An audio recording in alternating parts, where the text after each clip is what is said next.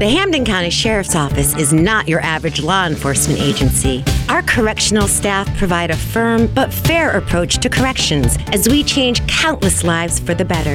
In the community, Sheriff Nick Cocchi's never say no philosophy has evolved the field of community policing, bridging the divide between residents and the unmet needs in our neighborhoods. If you want to help make the world a better place while earning a good salary with great health insurance, paid time off, and a pension, please visit hcsdma.org and click Join the Team to apply today.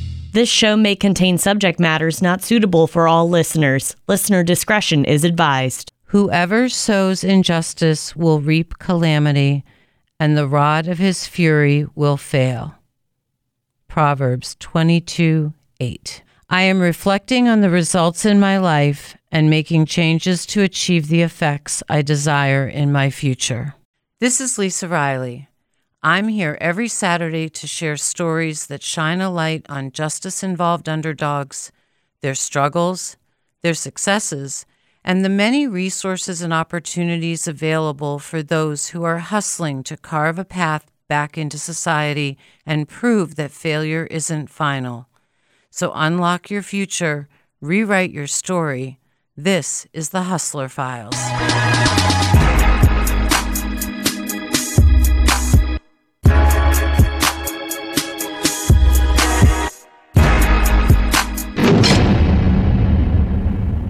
Welcome, everyone, to this week's The Hustler Files. This is Lisa Riley here on WHMP, and boy, do we have a lot to share. So, we are going to jump right into this conversation. I am so thrilled and excited to have with us this week Hampshire County Sheriff Patrick J. Cahillane. Sheriff Cahillane has been with the Sheriff's Department in Hampshire County since 1977. He started out as a corrections officer. He served his first six years as sheriff and has just recently been reelected to his second term.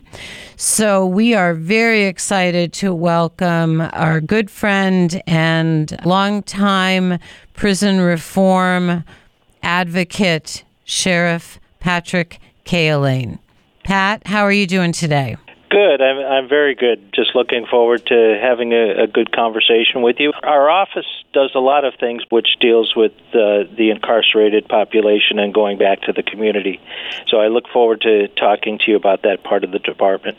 And we are going to have you on multiple more times with some of your staff and some of the formerly incarcerated who you have helped and some of the employers you work with and some of the community members. So, this is an ongoing conversation. We are super excited that you're here with us and going to be joining us on a regular basis to have these conversations. Why don't you start telling us a little bit about maybe more about yourself, about your department, about some of the programs that you're uh, instituting, how your inmate population looks on a snapshot of a daily basis. So we'll just, that's a lot to unpack right there, but I'll let you take it from there. Hampshire County is a, a, unique county, and there's five colleges, and the population is roughly 162,000 people. Like most people, I came to this business and, and started out as a correctional officer and worked my way through uh, many different facets of the facility, including being the accreditation manager for our first accreditation from the American Correctional Association. During that period of time, it really got the juices flowing on on what reform should look like. And we heavily engaged sheriff boyle was a reformist and then sheriff garvey uh, was here for 32 years, and and he was uh, a reformist and, and an educator. And I took the the next step, and I'm continuing in that tradition. So we believe that you have to have legs to the stool to survive in this life, and that's not just for the incarcerated population, but it's for all of us. If we don't have a roof over our head, employment, the possibility of advancement and support systems in place, uh, we don't survive very well as human beings. So, what does your current inmate population look like on a average daily basis? it, it changes in many ways. It changes every day because we, on top of uh, a jail and house of correction, there's also a regional police lockup. So we hold individuals uh, for their first first appearance in court in the regional lockup, and so we we see people from all over the communities that the 20 cities and towns that that we service along with the state police. So we see many different people from many different walks of life uh, come through the regional police lockup.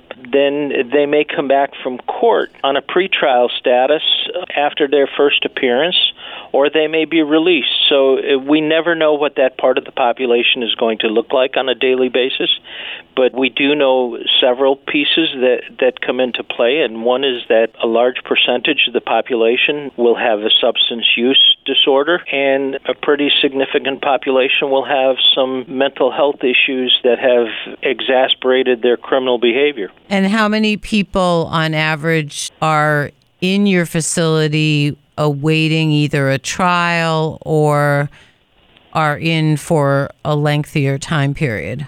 The total population is roughly 125 to 135, depending on the time frame. But um, that is reduced from three years ago, where we were at 260.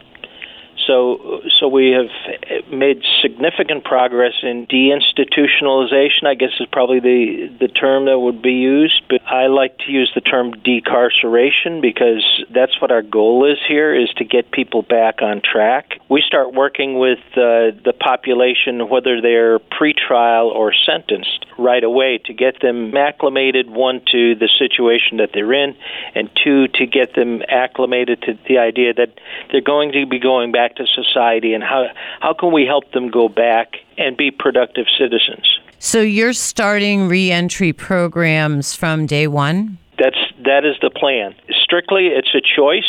Every individual that comes through our door, they have an individual choice whether they want to partake in programs or not. Some of the pieces that uh, we have to do is we have to do a medical screening, we have to do uh, mental health type screenings and substance use disorder screening so that we have a good baseline on who the individual is and what their needs are going to be. But beyond that, if they want to do any type of programming, uh, it's it's simply going to be a choice. Either they want to do it or they don't want to do it. So, what are some of the offerings you have? Well, there's many different offerings that that we have, whether it's uh, academic offerings or vocational ed offerings.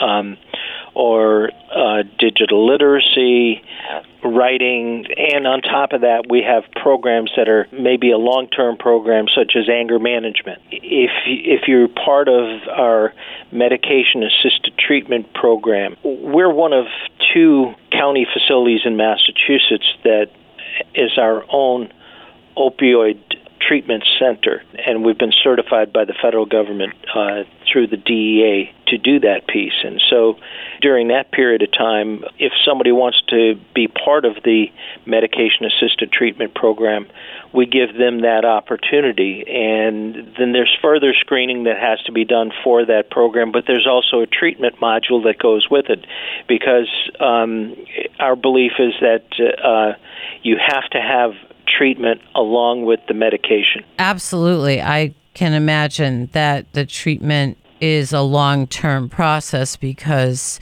you have to have medical staff, correct, to help them through the first week or two of the detox progress? Well, we we try not to have people detox to the extreme that uh, you've heard, I'm sure, in many of your broadcasts in the past or in throughout the history of corrections. You you hear about people just uh, you know being in terrible shape because they're detoxing and they have nothing to uh, to fall back on uh, or very limited. And so we try to avoid that on the front end because uh, that can be catastrophic for the individual. And the goal is uh, to and medical staff will tell you this all the time do no harm. So we follow that philosophy and we listen to what the medical professionals tell us to do. So, so the piece with especially substance use disorders is very important to how we get the individual back on track. Very few people will choose not to get some sort of a medication that uh, that will help them stay stable. Do you partner with some of the local mental health agencies? We partner with many outside agencies locally, and we've just started a long term program with uh, Mira Vista for a six hour a day program for individuals who are ready to leave our uh, facility. These are people that are in our Bridge to the Future program but those people can go to a six hour a day program at Miravista and get them situated for long term recovery in the outside community. That's but that's wonderful. just, that's just one, that's just one example of, of different things. So. so, what's the typical length of stay? Taking aside mental health, substance abuse, what's the average length of stay? It will depend, and let me explain an understanding uh, of this pretrial populations are those people who have not been sentenced to us. And in the, on the pretrial uh, side, those people could be there here anywhere from one day to, in some cases, depending on the criminal behavior, it may be two years before their trial. And and during the COVID situation, that was dragged out with some individuals, not by anybody's fault, but uh, it was difficult to to get some of those cases processed. But a lot of people ha- were removed from our custody and put back into the community during that period of time. And on the sentence side, it will vary uh, between three months and six months for the most part in in that sentence population and those are people who have been through the court system, and uh, a judge or a judge and jury have decided that they need to be incarcerated for a, a period of time. And so on the sentence side, we have a short window to work with individuals. So that's why it becomes now more important that we start working with individuals who are waiting trial because if they get sentenced and they've already got two months of treatment already in the process, then once they go to the sentenced population, we can continue to work with them, but they've already got a, a good basis and a foundation of what they want to do and, and how they want to accomplish uh, getting back into the community. All right. So, Sheriff Pat, we're going to take a second here and cut to a commercial break, and then we will be right back. Everybody stay tuned. Don't go anywhere. Employment, housing, identifying documents, addiction treatment, education, veteran services, and legal advocacy. They're all part of what we offer at the All Inclusive Support Services Center of the Hampden County Sheriff's Office. We provide services to justice involved individuals as well as the general public with the goal of improving community safety and the quality of life across Western Massachusetts. Don't let life's challenges lock you up. Be a step ahead. For a hand up, stop by 736 State Street in Springfield or visit us at hcsdma.org. Hello, this is Patrick Cahillane, the Sheriff of Hampshire County. If you're looking for a career helping people, the Hampshire Sheriff's Office is hiring in many of our departments. We take great pride in our commitment to returning the men in our care to their communities in better health than when they arrived. Your work will matter, not just to the clients we serve, but also to the people of Hampshire County who rely on us to protect public health and safety. If you're interested in making a difference, please visit the Mass Careers website for more information. Welcome back to this week's Hustler Files. I am Lisa Riley, and we are here with the Hampshire County Sheriff's Department Sheriff Patrick Cahillane. When you and I first met, you shared with me your reentry collaborative housing program, correct? Yes, I did. Yes. During COVID, one of the things that happened is that we realized that uh, there were some significant needs that needed to happen to get people into some safe situations and and so we partnered with uh, Massachusetts Department of Parole to get individual beds and uh, bedrooms for uh, individuals who were being paroled from facilities but didn't have a, a long term plan. So we started the Rocky Hill Recovery Center to help the Department of Parole get those individuals out of an incarcerated situation and into housing so that they could then do the wraparound services that we do with our own population finding jobs, finding job placement, finding housing, finding mentors in the community that would help these individuals get back on track. It's it's tough for the people coming out of places uh, jails and houses of correction and and the state prison system to find a location where they they can get these services. So um, our goal is to put them in touch with uh, all of these outside services. It becomes their responsibility at, at the Rocky Hill Reentry Center uh, to take some responsibility for where they are and how they how they get to the next step, which is usually trying to find permanent housing. When they leave your facility, they are on parole. They are not still incarcerated. They are in the de incarceration side of the program. That's correct. They are not considered part of the incarcerated population at that point in time. So they have uh, individual responsibility.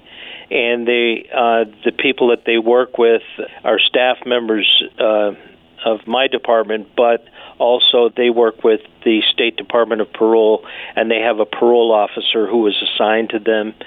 And that parole officer uh, obviously comes to the reentry center and and spends time with them and checking in and making sure that they're doing what they're supposed to be doing. So it's it's a great collaborative for moving forward with uh, the correctional practices that I see that make sense for this community it may not make sense for every community, but uh, housing is really hard to come by for individuals coming out of incarcerated situations. So this was a step in the right direction. Rewind a little bit to about how you got this housing going because I was fascinated by your story that you were able to find some housing, get it rehabilitated, and it was smack dab in the middle pretty much of a neighborhood, correct? Oh, that is, I I apologize, and uh, I probably confused you. Uh, uh, that's that is the Bridge to the Future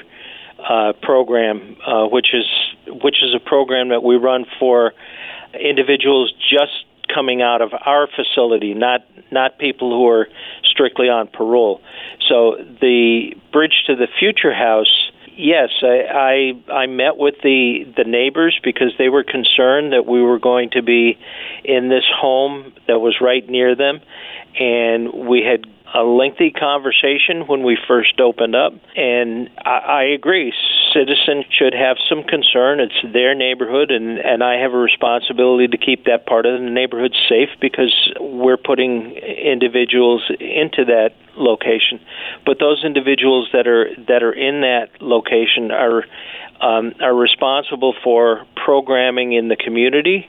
They're responsible to get a, either a sponsor uh, if they have a substance use issue, they are responsible to work on finding uh, finding employment or going back to school, and then in their spare time, they're expected to keep the house up up to uh, par with the rest of the facility, and and they also have responsibilities to their families and, and making those long-term commitments to their families and connections with their families. So these formerly incarcerated are not on parole. They're done with their parole period, or they are They're, still on parole. No, they are not on the parole side. They are still technically incarcerated individuals because they are responsible to the Hampshire County Jail and House Correction. So they are at the end of their sentence, and it may be 60, 90 days, it could it could be up to six months, depending on their sentence structure. All of those things have to take place through classification processes and understanding what their criminal history is and understanding what uh, their their length of stay with us is going to be. Uh, there's there's many many factors and and we could spend hours talking about them. Uh, and I know we don't have that kind of time, uh, but all of those pieces have to come into play to make sure that the safety of the community is taken into uh, consideration when we're moving somebody to an outside program like that. I'm so impressed with the fact that your sheriff's department has this bridge to the future house because everything I've read over the years is that a lot of empty houses sit in neighborhoods that other sheriff's departments around the country have tried to rehab to be able to put formerly incarcerated into these houses to give them some temporary housing to help them get back on their feet. And the neighborhoods put up such a stink about it that it doesn't happen.